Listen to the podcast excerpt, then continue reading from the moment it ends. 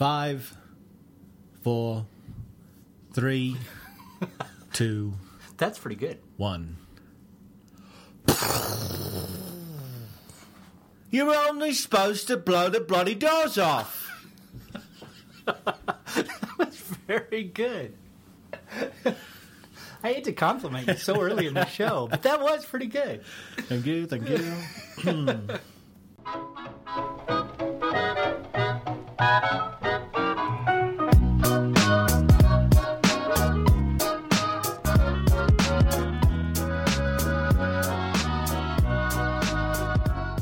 What is up, my nerds? Welcome inside Pop Culture with Fanboy and Know It All. I'm Jake, I'm Paul. and that iconic line that you heard was delivered by none other than Michael Caine Michael Caine. in 1969. that is most Michael Caine-ish. The Italian Job. yeah. We scratched that off Paul's and mine back. Yeah, because you had Hall never of seen Shame. it. I'd never seen it. It was officially on Paul's list, but uh, I'd never seen it either. Just I'd only seen the updated 2003 version with Yeah. Marky Marky Mark Exactly. and Charlize Theron. Yeah. I've talked with people who think that's the only version there is. And without getting into spoilers, perhaps maybe that should have been the only version there ever was. Um, but inspired by the Italian Job, and of course, it's most iconic for that line uh, from Michael Caine. It was actually voted as the most iconic line in British cinema in the UK in the early 2000s. Who knows if it's changed since then? Possibly, but uh, it's it's about the Mini Coopers. It's always been about the Mini Coopers. It's all about and the Mini Coopers. Of course, the other cars. Well, it's about Michael Caine and Mini Coopers. Yeah. I was I was just talking to my wife about this this morning. You know, it is completely Michael Caine's show from beginning to end. You know, the the remake of the Italian Job is more like a. It's almost like a anti Mission Impossible caper. You know, where you have Mark Wahlberg sort of heading up this team of really skilled people. In the original 1969 Italian Job, it is all Michael Caine. Yeah. So, inspired by the car side of that equation, Yes. we're going to also Oh. do a rank geeks and rank our the best, the top, our favorite movie cars ever, Ever. ever, which is is going to be pretty interesting because I am not a car guy. I'm just not. I'm all like Which not- is insane. not I'm not just not a car guy. I know nothing about cars. I'm ignorant about cars. I don't care about cars. If the car moves from point A to point B, I'm happy and I assume that all is well and and all will be well until it breaks. See, and, and that's, That's all I insane. I, always thought that every American kid, you know, like 12 to 15, they love cars. Like, I, I was not your typical American kid, and I had posters of cars all over my bed. I bed. never had a poster of a car. Didn't Never? have books about cars. Didn't have magazines. I've never even looked inside a magazine about cars. What? Not even This is not even in the other stereotype when people used to do it for the girls, which is a problem. I didn't even do that in my stupid moments of youth. Like I did not. I just didn't care about cars. But I had. I. I. I, I rank some.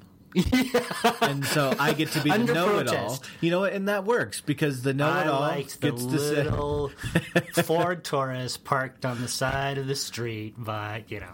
That's that's going to be for real. list. Yeah. yeah. Um, so, but it, it'll be fun because I get to really shine in my know-it-all role. uh, of I, I know nothing about cars, but I get to have a strong opinion about the best, All right. and I'm going to rank them, and I'm going to tell you what is the best movie car ever, and you have to listen to me because I will listen to you. I'm sure I will disagree with you because you'll probably say, "Oh, you know what the best car is? It's really a plane." Yeah, Because right, or a submarine. yeah, you tend to you Or tend a- to change like the definition Zeppelin, of these things as perhaps. we go along.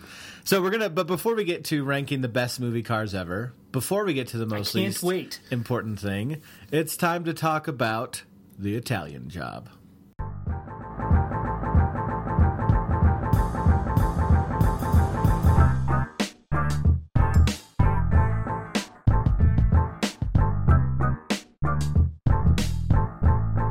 Here we are inside the Backlist Hall of Shame, the echoes of our voices, kind of dreary against the cobwebs and dust that filters down from the light below. It's only a little bit of light from a singular skylight that just shines somehow everywhere on our shame. It just follows our shame around the entire hall.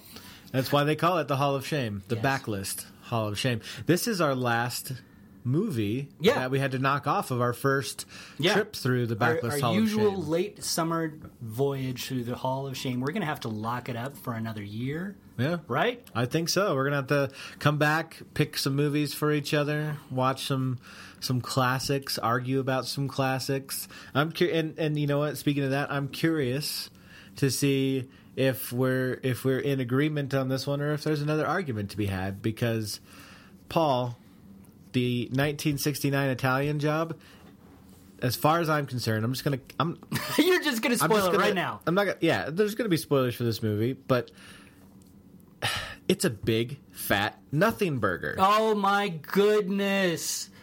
Oh my goodness, Jake. What you're telling me? You actually like this movie? I did like this movie. No. I did like this movie. It I- was okay. I want to. I'm just saying from the start, scale of one to ten. What would you give it? Oh, so we're doing the scale right now. yeah, I, need to know. Okay, I- I need to not- know where we're at in this conversation. I did not. I did not love the movie. I would give it.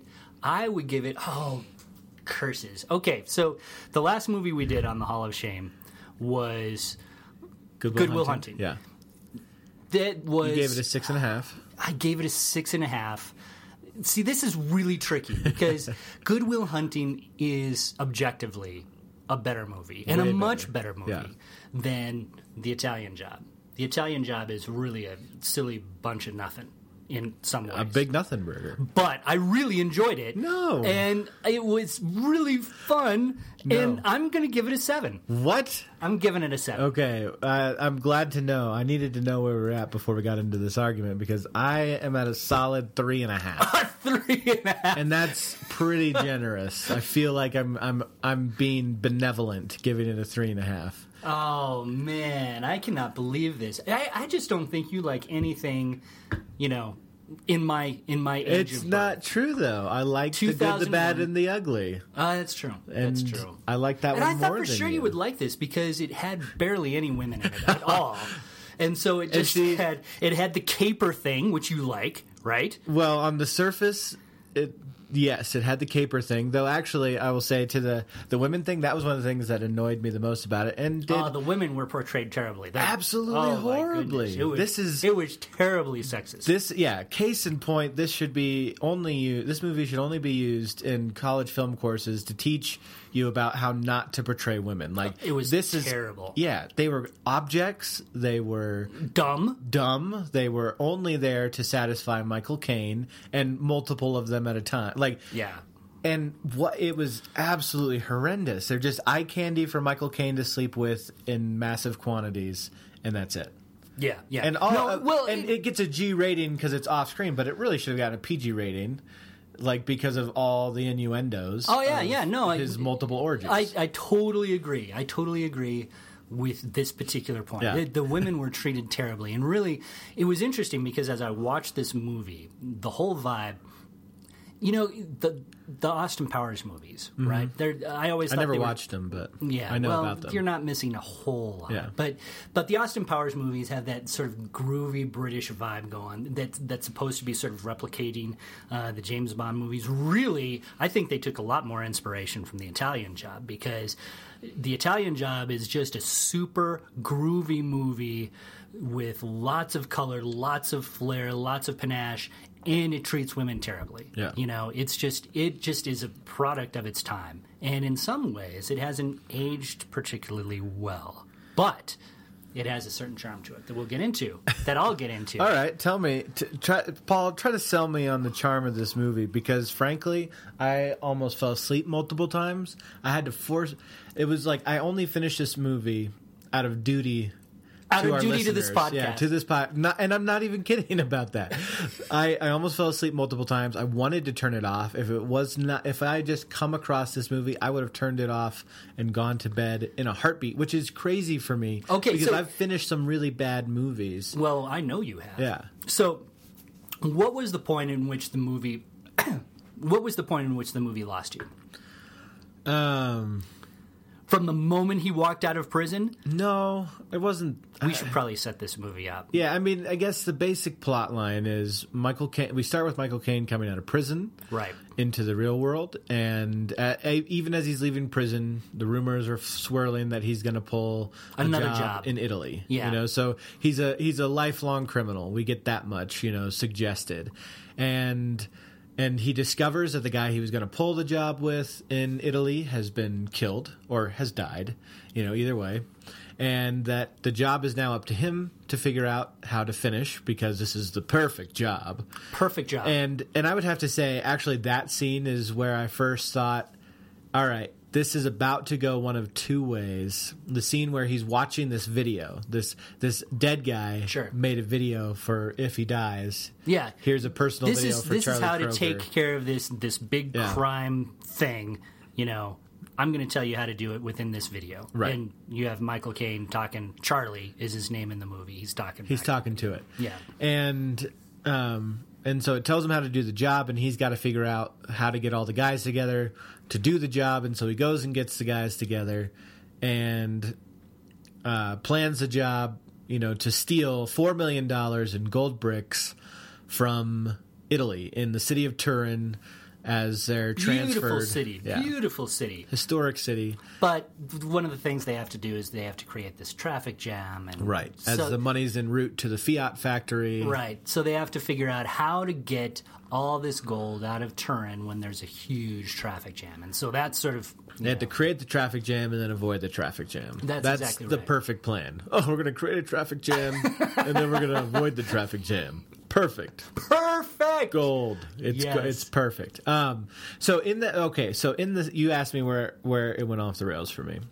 So I would have to say in the scene where uh Charlie where Michael Caine is watching this film that's teaching him this perfect plan. Uh and that was a scene where I'm like, okay, depending on how they handle what happens after this, I can see that this could be really fun or really ridiculous and in, in an unfun way for me. And and it ended up like because as the way this is filmed, the guy all apparently had a professional cinematographer who's tracking with him as he walks along on a mountain range like so charlie this is the perfect crime All let me let's tell not you." try to overthink the Italian job here. and, well, that and that's what I mean. Is like I'm like, all right, it, it could just be silly because he's talking back to the screen, Right.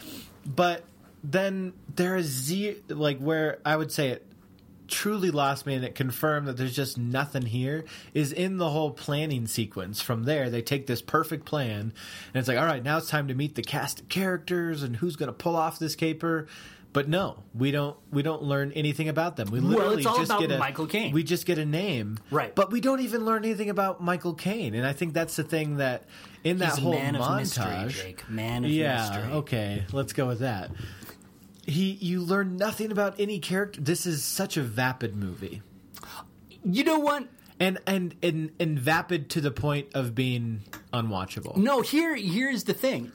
What you say, the vapidity of the movie, that is not entirely wrong. This is a totally throwaway bit of fluff. I mean, it really is is escapist cinema to the nth degree. And yet, when I think about this movie, and I think about the the remake starring Mark Wahlberg, W- way better I have forgotten almost every single thing about the Wa- Mike Wahlberg movie. No. I cannot remember a single thing other than they went into the sewers. see that's just your Here's old age because go ahead go ahead and then i'll tear you apart Because in a see, here's the thing. Here's the thing. It feels like every other reasonably well put together action movie. The Italian Job has a vibe completely different from any other movie I've seen. Any other movie. It was not what I expected. but it's all. not a good one But here's the thing: you are going to remember it for much longer than you'll remember the sequel. i'm not oh, you will. No, and it's a remake also, not a sequel. Yeah. But no, you won't. Like because in my at least no, I won't. Because I, Oh, you I, I was actually sitting there. I've only seen the Italian Job, the 2003 one with Mark Right, Wahlberg, right, right. once, maybe once and a half. Like I watched, you know, Right. part of it. But as I sat there, as I sat there, and I was watching this one, and I was like, "There's no villain that I care about. Like the villain is so blasé Yeah. and bland and nothing as to be nameless and not in a good way, not like nameless in a mysterious way. Like you see the face, you hear him talk. You he does not come off as particularly dangerous or villainous and to any degree you don't care anything about the hero's motives or whether or not they get away because you don't care about this person at all. And there's just whereas in the the 2003 Italian job, you're like, oh, I, I get the motivations. The bad guy, he double crosses the dad, and the dad dies, and so now, Oh and then the screws he screws It's over just the, like the rest, every other screws over the rest of the gang, and so they're like, this is personal. We're going to take this guy out as we get this job done, and then you get to meet the cast of characters, and here's the nerd guy who's your tech guy, who's who's silly and annoyed and pissed oh. off because his great idea got Ocean's stolen by 11, somebody Mission else. Impossible. It's Oh, whatever. the Those are all the movies thing. you love. Oh, It's don't the- even. No, no, no, no. It's all the You No, love that stuff. No, I do. Mission I do. Impossible, James Bond. and they're all that's your better. That it, they are all better movies. Here's the thing. The- no, Here's okay, the thing. no, no, no. Because the oh. I, let me Okay, finish my all right, point. all right, the all right, right. Italian job, the original Italian job, is very different from all those in that it it has zero weight to it, and not in the this was a fun bubblegum movie. It has so little weight to it that it flies off into the stratosphere, and you're like, I'm never going to think about this movie again, except to quote the one line. that Which you did were very only well." supposed to blow the bloody doors off. It- you did that very well again. Very good, Jake. But you are completely wrong about this movie. You were completely wrong. Okay, so so here's the thing about the remake of the Italian Job, right? It is a complete paint by numbers action movie. That means that it's very watchable. It's entertaining. It goes through your system like every other McDonald's hamburger that you ever have. You think, oh, that was pretty good, and then you forget it the next second. It is the Italian job is like the original Italian job is like circus cotton candy, where you taste it as a child and you remember it for the rest of your life, Um, okay. even though it's like I like your circus candy analogy, except I'd apply it to a different circus candy. It's like a circus peanut, where you taste it as a child, and even as a child, you're like, you know what? I'm at the circus. I sh- this is sugar. No. but this is not enjoyable. No, here's the this, thing. This is not. This is. This is. I didn't know they could ruin sugar. Yeah, Like no. with the Italian dub, I didn't know. I I wanted to like this movie when in the opening scene when you Yeah. see the Lamborghini Miura driving through Oh, the mountains of oh, Italy. such a gorgeous Like car. I- okay, I'm in the I'm in here for this scene. Gorgeous cinematography. You can see the influences on Christopher Nolan as you get these shots like down the side of the car and the tires. Oh, yeah. The way he did in Interstellar down the side of the spaceship. All of a sudden, I hated Interstellar a little bit less. Like, which is at another least- great movie we uh, need to. I didn't hate Interstellar. That was too strong. That was really But. I was annoyed by Interstellar scenes of like 30 seconds to a minute of the outside, a close up of the outside. you just have a very spaceship. very short attention. It's not about attention span. Honestly, it's not. This movie, this movie moves along No, at yeah. a pretty brisk pace compared Yeah, no, to some of the was- movies was- we've watched. That was an aside insult. Yeah. it doesn't. But but I'm saying like this this helps undercut you know your stereotype of me in that this movie is less than two hours long. It's only an hour and Yep. thirty nine minutes, And it clicks along And it good. clicks along. Technically speaking, there's not too. There are moments where I'm sitting there and okay, really, we're gonna watch these cars for thirty seconds drive to an airplane to pick up gold. Like, couldn't we have watched? Five seconds of cars driving to the airplane, but anyways, and gotten some character development instead. But all to say, it moves along. Te- all these technical things are in place, but there's there's no entertainment there. oh, oh my and goodness! and here's the bomb, Paul. The famous car chase scene. What? Why? well, It's not good. It does not oh, it's hold up. really good. It's really good. It does not But hold it's up. not It's not a car not ex- chase. it's See, not here's exciting. the thing. It's it. Here's the thing. It it's is a car not a car chase. chase. It's not a car chase. it's it's ridiculous, is what it is. So let It me- is ridiculous. so so here's the thing when you talk about no character development right it's Yeah. not that type of movie this is what i didn't really understand when i first flipped it on i was Yeah. expecting sort of this this actioner. You know, caper nineteen movie. exactly a nineteen sixties actioner caper. It was a very strange, incredibly British comedy. And because I realized that it was a comedy, not necessarily an action movie, all of a sudden you throw things into a totally different context. And you do find some interesting character development. Now, we're not talking about deep character development here, Well- but when you talk about so Michael Caine, the Michael Caine character, Charlie, he is he is just being Michael Caine, which is pretty great from the get go. Michael Caine is just he's just cool. He is just cool, and so I will say for me, this almost ruined Michael Caine. Oh, me. Michael But Caine is good in every. He, he is. I really like don't him a lot. I don't understand how he became like this British sex symbol because he looks totally goofy. He does look goofy, but- he has a definite persona that I like watching. Yeah. Um, he is working with this very upper class prisoner named Mister Bridger.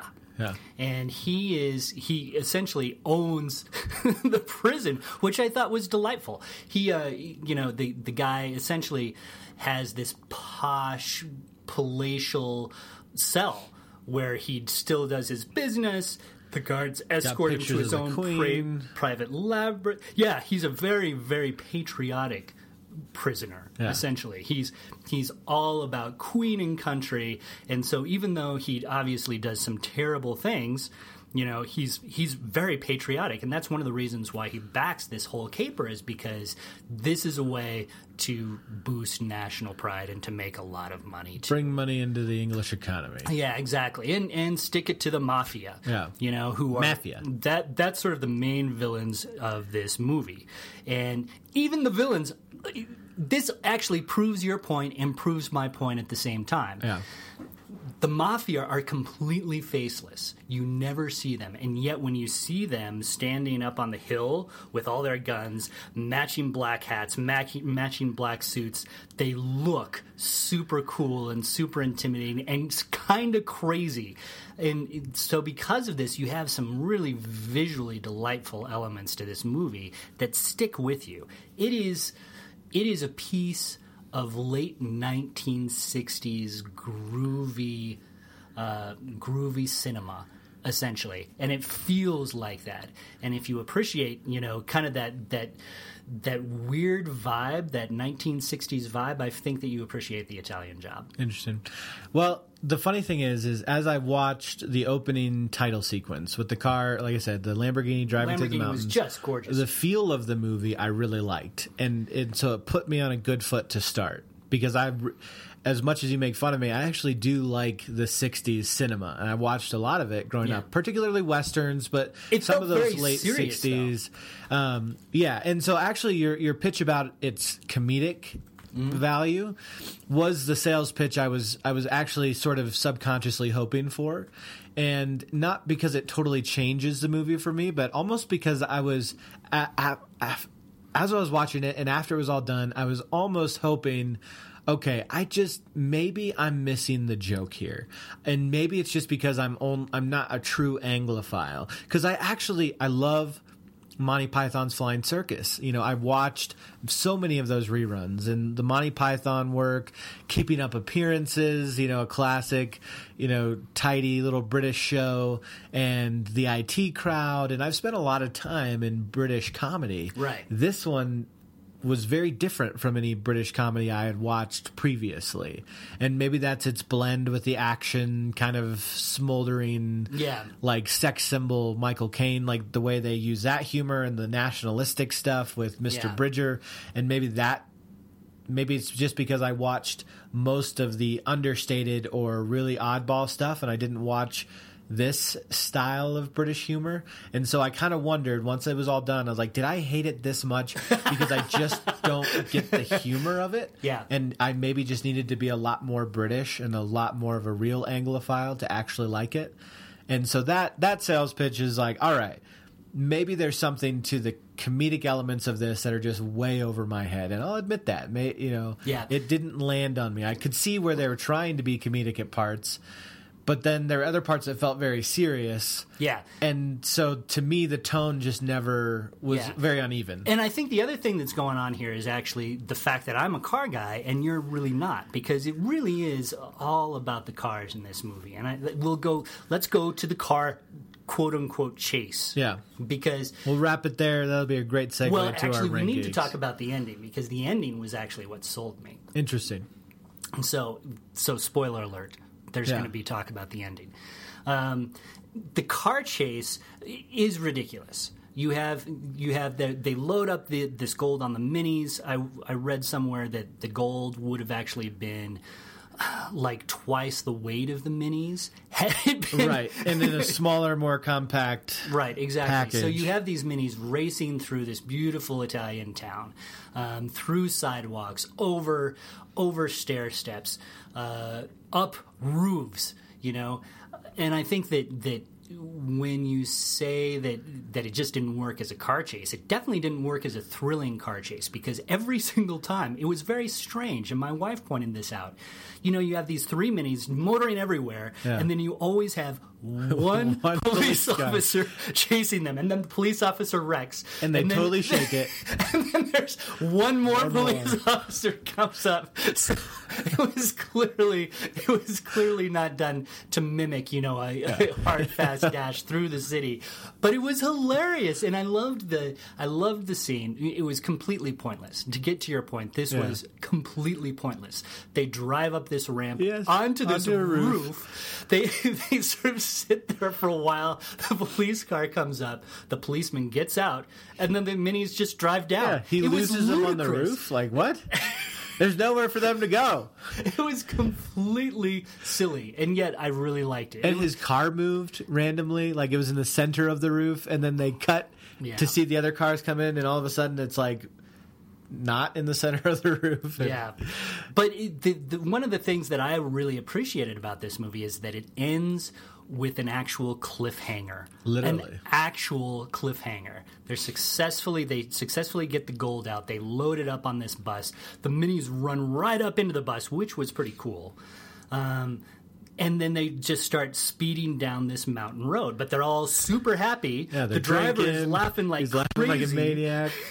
and then the bus sort of swerves off and and nearly falls off the cliff, Yeah. and it's sort of balancing like a seesaw. bouncing at the edge. And that's essentially where the movie ends. It's literally where the movie ends. And Michael Caine says, "All right, lads."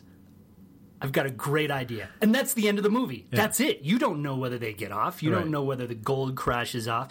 Uh, from what I understand, there were four different actual endings, but then they just decided to leave it with the cliffhanger, which I thought was. I've never seen an ending quite like that. Yeah, I like. I will say, in why it still got a three and a half instead of a zero or a one, was that I liked the beginning and end of this movie.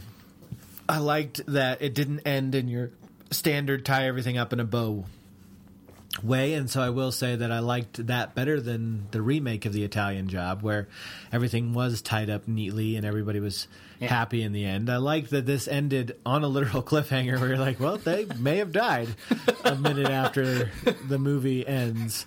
Um, it was interesting because I was reading about that afterwards, and I heard two different explanations for why they ended it that way. Have you? Did you? Did you read up on this? Go ahead and I may have, yeah so one of the one of the reasons was that was given that i read about was that they were hoping for a sequel and that they wanted the sequel to pick up right at this cliffhanger and have the mafia come in rescue them but steal the gold. And then they've got it. now the next movie is they got to get this gold back from the mafia. But then and maybe this maybe this was a uh, maybe they're both actually the same reason but like just different points in the process. The other reason i read about was that the the film commission didn't want to allow them to get, let the bad Right. guys get away scot free, Right. and so they're like, all right, well, we'll strand them on the edge of the cliff, and maybe they don't get away free. Maybe they don't. Yeah, because this was sort of in the era where you could not have the bad guys win, and these guys were, you know, They're they're- bad guys. They were patriotic British people, but they were stealing a lot of gold. Yeah. So, so it was a questionable thing whether they could get away within the constructs of the time. Um, yeah, so it, it was, it was a very different movie than what I was expecting, but I appreciated it for what it was. And I did not. As you heard, I would not recommend this one, but you know what? That's all right. We all have our different tastes, Paul. We some of them are good and some of them are bad. different tastes, and some just don't know. just don't know taste when it smacks them upside the head. But you know what? Uh, You do have to admit, You know, though, the cars were super cool. the cars. Well, yeah, I'm not a car guy, and that's uh, and that was the other thing I was going to say is actually I watched some of the special features on the DVD because I was like maybe this will fix this for me, and it actually made it worse because I, the one deleted scene that they have on the DVD is of this ballet where the cars are driving on a like it's it was supposed to be it was filmed to be inserted in the middle of the car chase, right? Uh, and where they like somehow three the three Mini Coopers and the three police three police cars enter this grand music hall that's got an ice rink and they start this ballet to the symphony orchestra that's for some reason performing to an empty building over on the side and playing the blue danube. And the cars Is do this the ballet. Danube or Danube? i don't know I, I, I don't speak that language.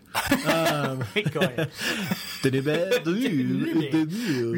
Uh, and so they do this ballet on ice, and it's like synchronized driving, and it's not a chase. Like they're literally weaving in and out among each other, like it's very much a dance. Yeah. with the cars, and then they all wrap it up and drive out the building, and it's a chase again. And the the commentary on that was that one of the, the guy who wrote the screenplay for this was furious to hear that they filmed this scene because he felt that it took away from the thrill of the car chase. And so I was like, so that just confirmed in my mind that this was supposed to be a thrilling car chase.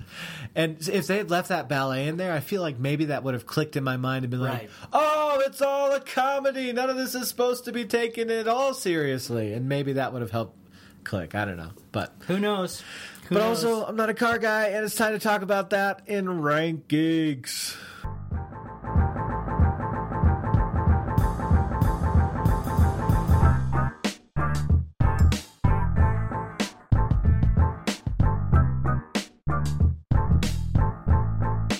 Here we are in Rank Geeks. It's the way we uh, we like to put things in numerical order because we're nerds. this is like your least favorite podcast ever. You hated the movie.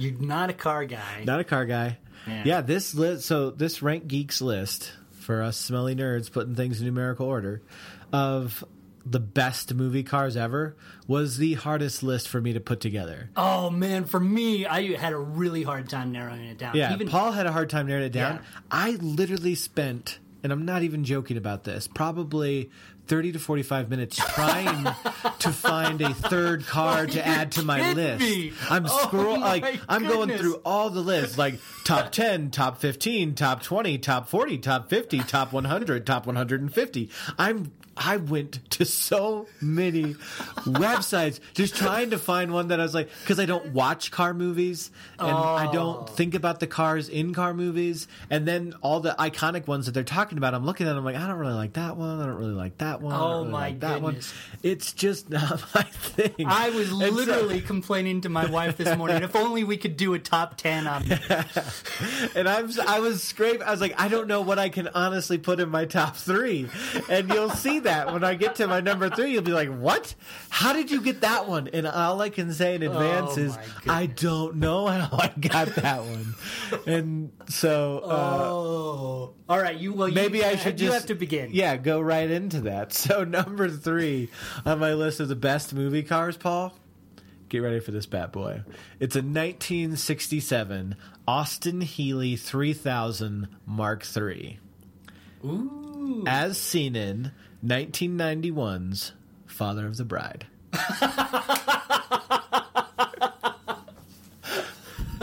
Oh yes, that'll be an impressive, an impressive car movie. Yeah, for right. Sure. It, you when you think Father of the Bride, you're like, mm, great car film. Yeah, yeah. So many I, action this packed car this was the one that I finally landed on after Oh, how did you scraping the bottom of this the barrel. And did you just did you open it up and you said were you just sick of it and you said all right we'll choose this one no, okay. So th- here's how I got to this car was I went through, like I said, all of these lists. That literally top 112, Oh, my top goodness. 100, top 50. Like I went through all of them, and I got my first two, and and then I'm continuing to comb through these things, can't find one, and then I, I just I set it all down, and Paul is like, "Okay, is there any car that I can think of that stood out to me?" And and and I thought about uh, I I thought about the convertible that Steve Martin drove in his midlife crisis in Father of the Bride. And I was like, "Ah, yeah, I like that car." And I was like, "Well, maybe maybe I just I need to look it up." And I look it up, and I'm like, "I still like that car." all right, that's the best movie. I car. still like number three, car. best movie car of all time. when you it's actually a really sleek car. They only made these cars for a little over ten years. Um, it- and then the company went away, so there's not that many. They only made a couple of thousand, and most of them they're all made in Britain, but 92% of them about were shipped over to the U.S.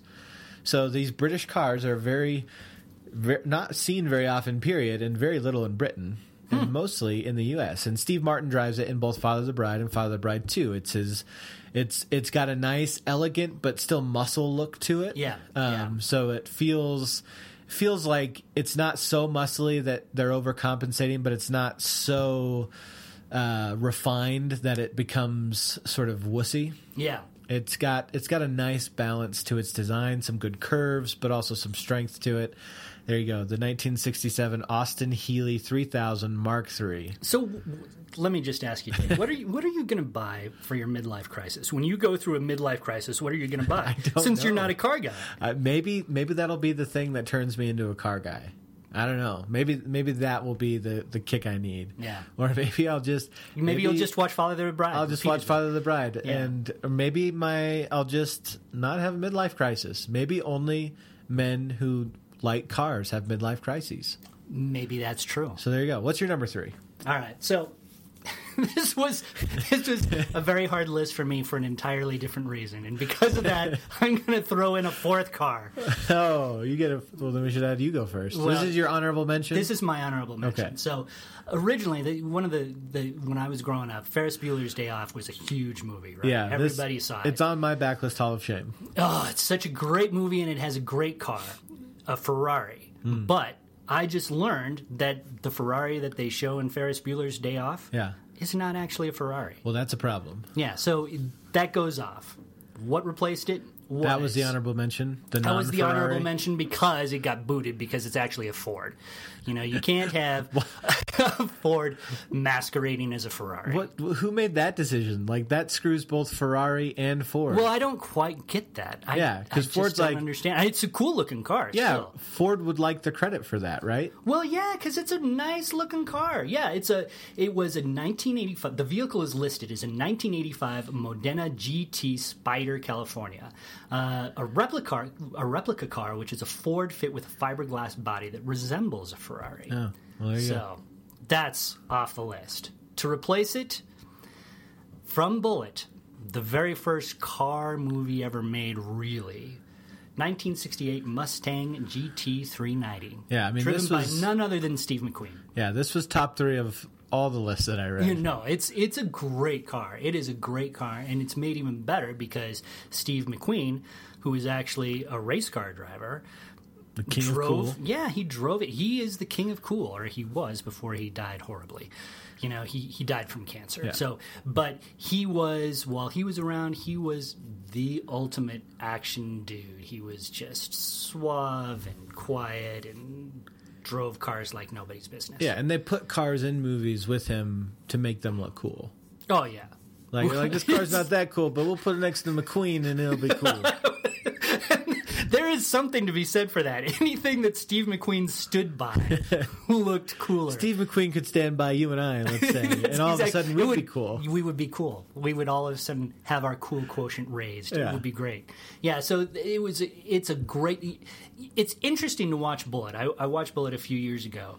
Um, and having grown up in the golden age of car chases, you know, I watched Knight Rider and uh, Dukes of Hazzard and all these types of shows.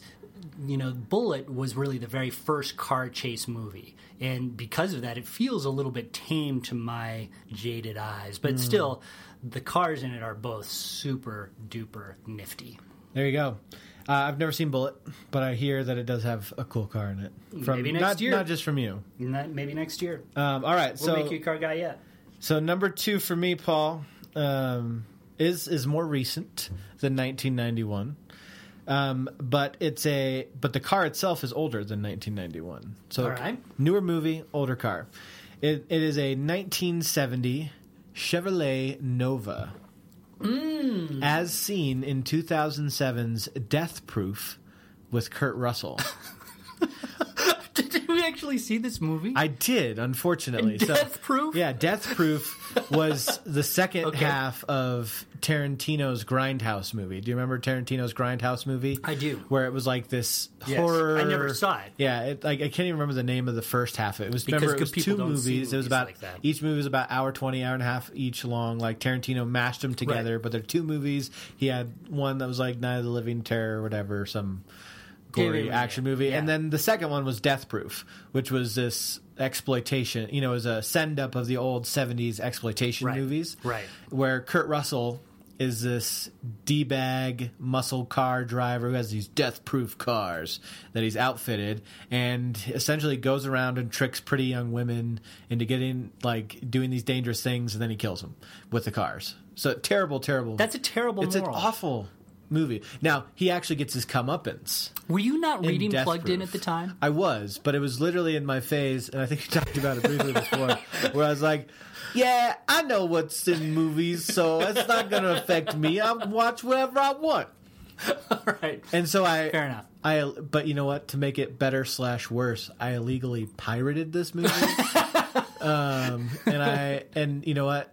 Paul, you just modified my voice. I didn't actually just say and confess to anything. Yeah, you just yeah. inserted that. I just I Um, so uh, I didn't pay any. Mo- Paul, quit putting words in my mouth. uh, anyways, but I've always made. I've always heard the Chevy Nova be made fun of, and f- frankly, I be, not being a car guy, I had no idea what kind of cars were in this movie. I had to look it up. I just remembered that I liked the way it looked. Um, I've always heard the Nova be made fun of. Sure. You know, there's that classic urban myth about the Nova not selling well in Mexico because no va in Spanish means no go. right.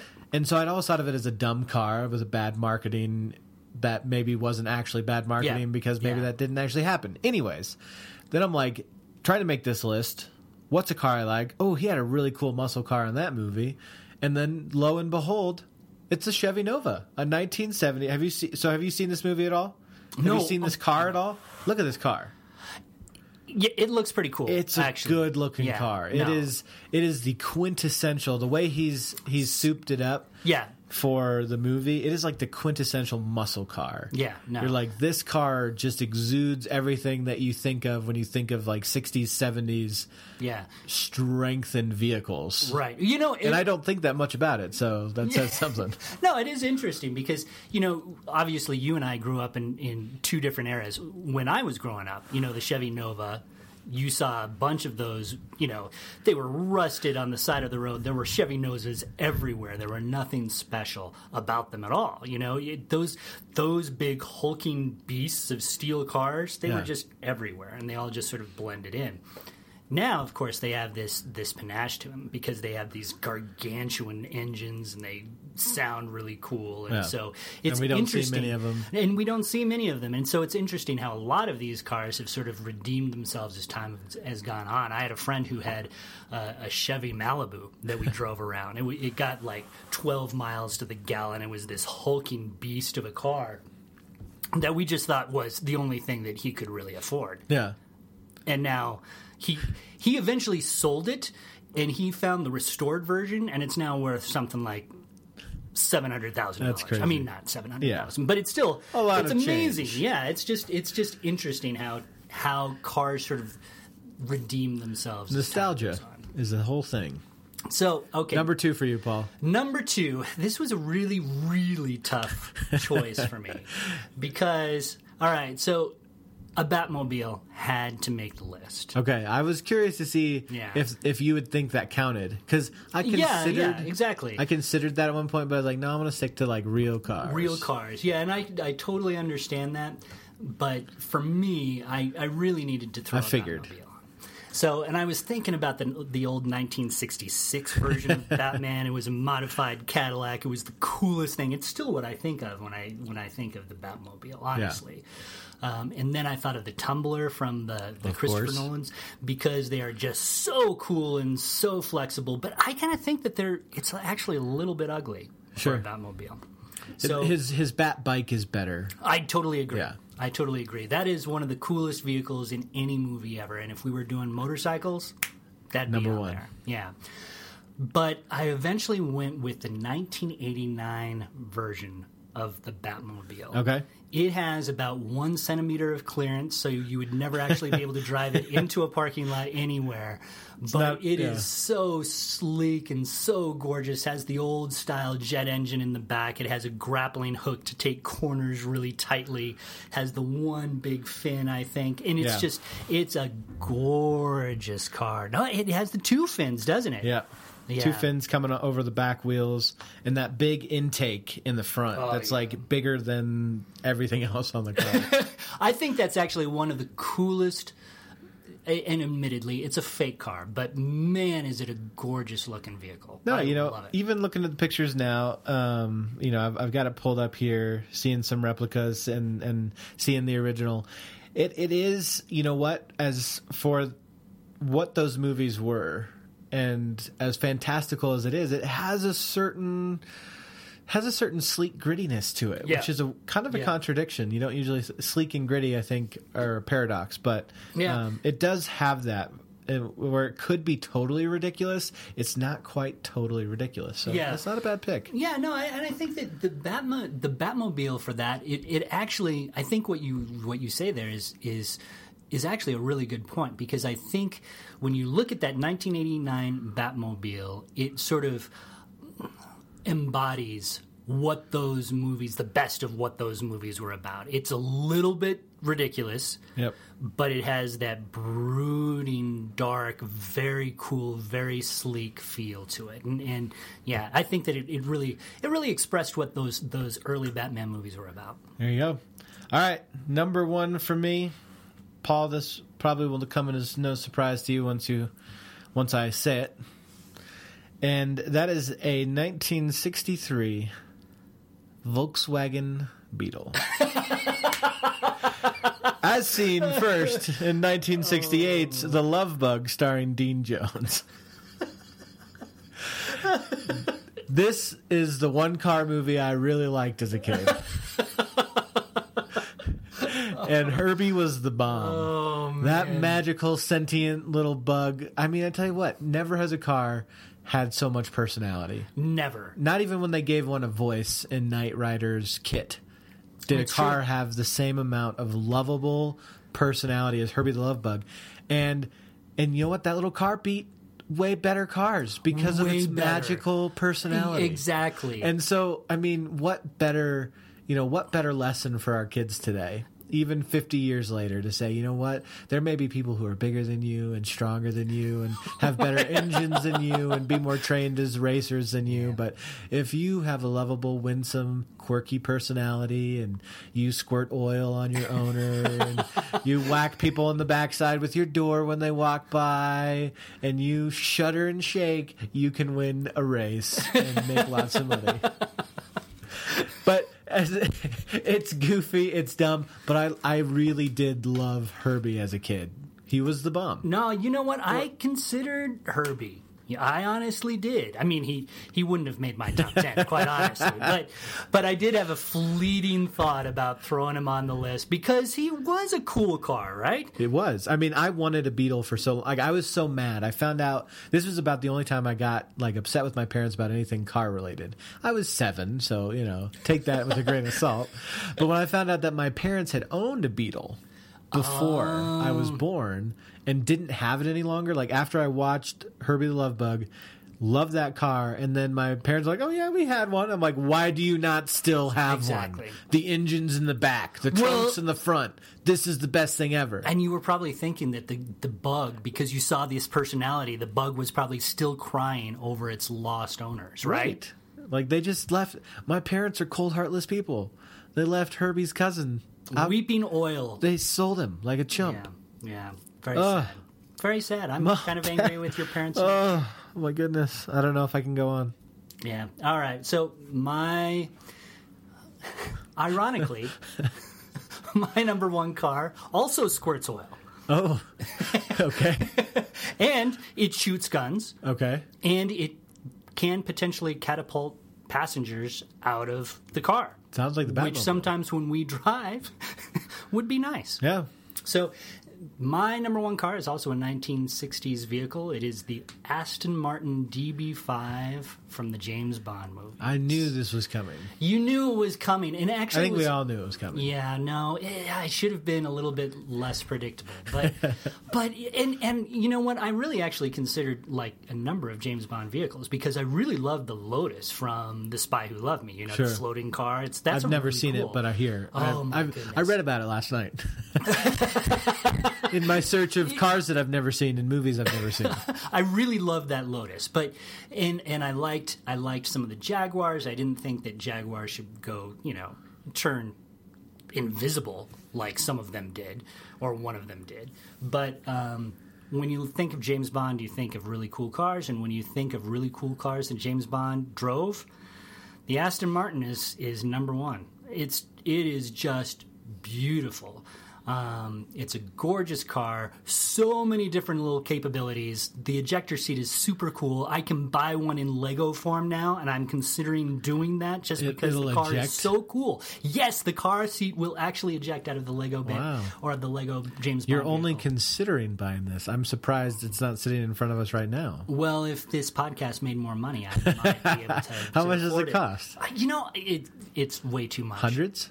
Not hundreds, but hundred plus, I think. Okay. So that's that's a little bit more than our podcast earns typically. You know what, Paul? Have you had your midlife crisis yet? Why don't you get, your, why don't you get yourself a little uh, Aston Martin Lego Yeah, car? because right now I'm driving a Honda Fit. I think I think I deserve a midlife crisis Lego vehicle. when are you going to have yours? Yeah. and what are you? I'm old. I I'm past, passed midlife. it? You Yeah. didn't- you didn't take yeah, I'm advantage of it? now. Yeah. or you? You're like, I'm going to get a fit.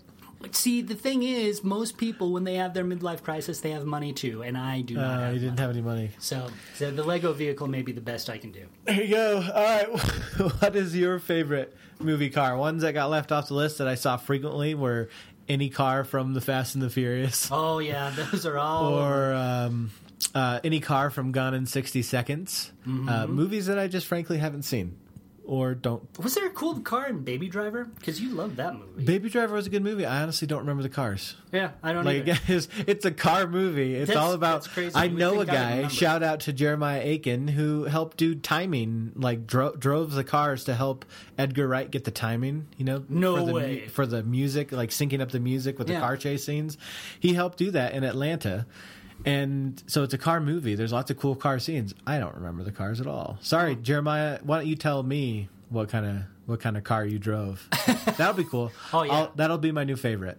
That'll be the That'll new be your new one. favorite. It'll Yeah. it'll bump Herbie Yeah. down the list. Once Jeremiah lets me know what he drove, Yeah. and watch, it'll just have been like a a Ford Fit or a Honda Fit. I mean, I don't know, Ford Fiesta. There we go. Can't believe that. I don't even know. A Ford Fit. Ford Fit, Honda Fiesta, one of those things. Oh, sorry to so disappoint sad. you all. I'm so sorry, but but but you know what? That's it's it's fitting because now it's time for the most least important thing.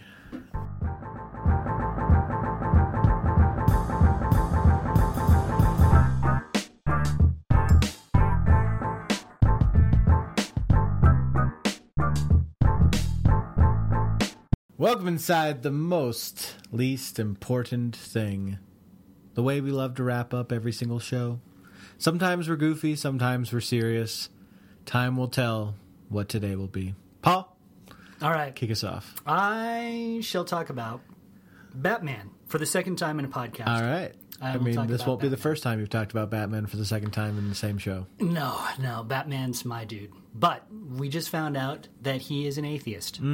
He, uh, in the latest edition of Batman, I always 53, thought, I always assumed he was. Well, and see, here's the thing: it's not really news. I mean, it, it, it is and it isn't. Like I know way You know way too much. I will know way too much about Batman's Continue with your thought. than, than anything else. But You wrote. You literally wrote the book on it. I though. literally wrote the book on the it. and title so- is "Finding God in the Streets of Gotham." close. God in the Streets of Gotham. Oh, not available for God. at, at God for the sale at, yeah, at right. Amazon. So Yeah. buy it. Buy several copies because then I can buy you can buy DB5. Martin Lego. exactly, the Lego version of the DB5. So, so if you buy a lot of copies, it'll be great. But How many copies need to be purchased to to get you a Lego? Just give me a number. Okay, so if we sell, if we sell forty copies, that'll be enough to get me the Lego DB5. All right. Forty copies. Four zero, 40 copies. Do it, people. Do All right, it. let's do this for Paul. Let's do it for Paul. I already got mine. All right. So anyway, Batman fifty three has this. Um, it it has this segment where where Bruce Wayne is talking about how he lost his faith in God after his parents died, which is understandable on one level, other than it sort of counteracts sort of the original origin story of Batman, where he actually prays after his parents die, and it's in this prayer that he decides to become Batman. So, but the the big headline that we were seeing everywhere after after number fifty three was released is that Batman's this atheist, and I bought my first comic book ever in this new adult era of mine. Went to a comic book store, bought it. Man, those things are expensive for as little as you get. They're like eight pages, and you spend like four dollars for them. But that's another story. The the book was actually really interesting. It, it had a lot more depth to it than I think.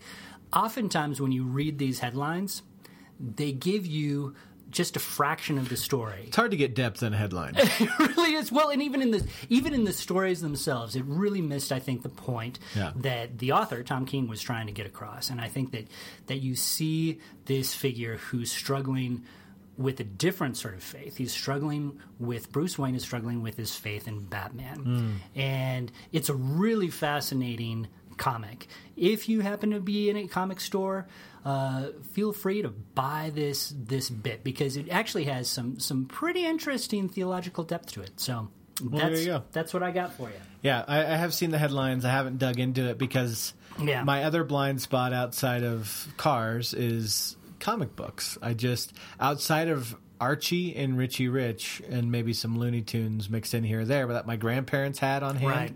I did mostly comic strips, you know, that were in the newspaper. Sure. Calvin and Hobbes, Garfield, uh, Peanuts, all that kind of stuff, and never got into comic books. Right. And uh, so it is fascinating, and I do appreciate that you bring that level of depth to it, that you literally wrote a book on it. Yeah, and I, I also did write a little thing on Batman 53. If you care to go to my blog, Patheos Watching God, you can read more about it there. But There you go.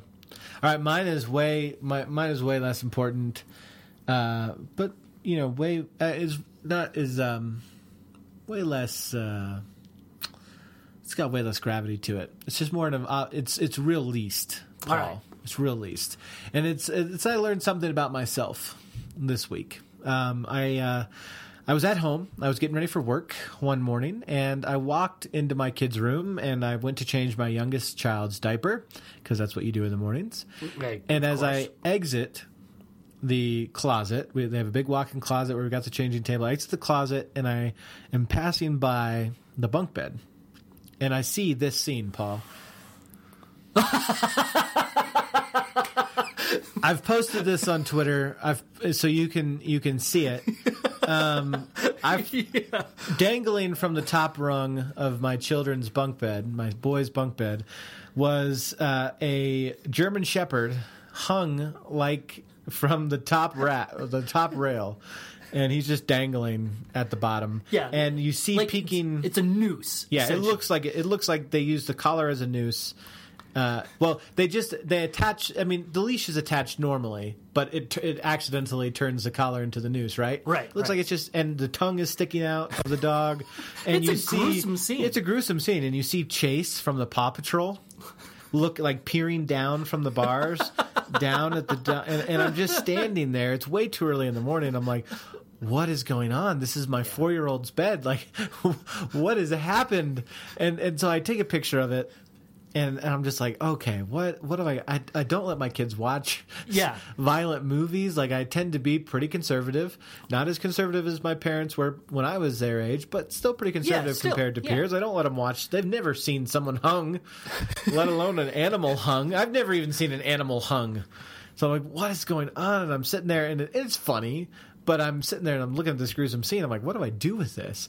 And I'm looking at this picture on my on my iPad that I took. You're thinking your child is either going to be a serial killer or your animals are coming alive. And Yeah, something something's up. And my eight year old sidles up, is like looks at the picture, is like, oh, found our dog anchor. I was like, okay, so I'm the sicko for assuming that the dog was hung. my dog anchor. Found the dog, and then it was just they, they just it was a facsimile of an anchor. And so that, that then I'm like, all right, so maybe it's not that big of a deal. But then I thought on, it, I'm like, wait, is that some kind of sick thing, like a dog anchor? Is that worse? Like they drowned it? Like no, they they just wanted an anchor for their Well, big yeah, boat, yeah. the dog had a leash on it. And hey, this kind of looks like an anchor. It looks kind of like an anchor. It's got you know the things It's going got the and- it's yeah. got its arms, you know. And the, I totally get it. Yeah, and so That's what I assumed actually when I first saw the. That's I knew that was. An oh, anchor. you knew it was an anchor. Yeah. Yeah. See, and here I was just thinking I found this gruesome. You should have given me a call. I said, "No, don't worry, Jake. It's just an anchor." And so it sort of spoke something to my adult mind that I would come across this and be like, "Oh, the horror! What's happening? Like this is sick. My children are sick." And then they're like, "We're playing boat, Daddy." so you know, the moral of the story is maybe I should watch less movies with hangings in them. Yeah, because so. apparently that's where my mind jumps immediately. Goodness gracious. Oh, that's Parenthood. So there you go. You can you can check that out on my Twitter account. Just go to at Jake underscore Roberson on Twitter. Look at my photos, and you can see for yourself. I know I've seeded it for you, but you tell me. Was I out of line to to to see what I saw, or am I? Is it is it all my fault? Oh man, Uh, and you can catch up with Paul on Twitter. He's got a handle, I do. It's at AC Paul. so you can let him know what you think of his car choices, Yes. uh, or or tell him what you think about Batman's religious preferences. You, you can tell me how how miserable you think Jake is for not being a car guy. Uh, but until next time, I'm Jake. I'm Paul. We'll catch you guys on the flip side. Bye.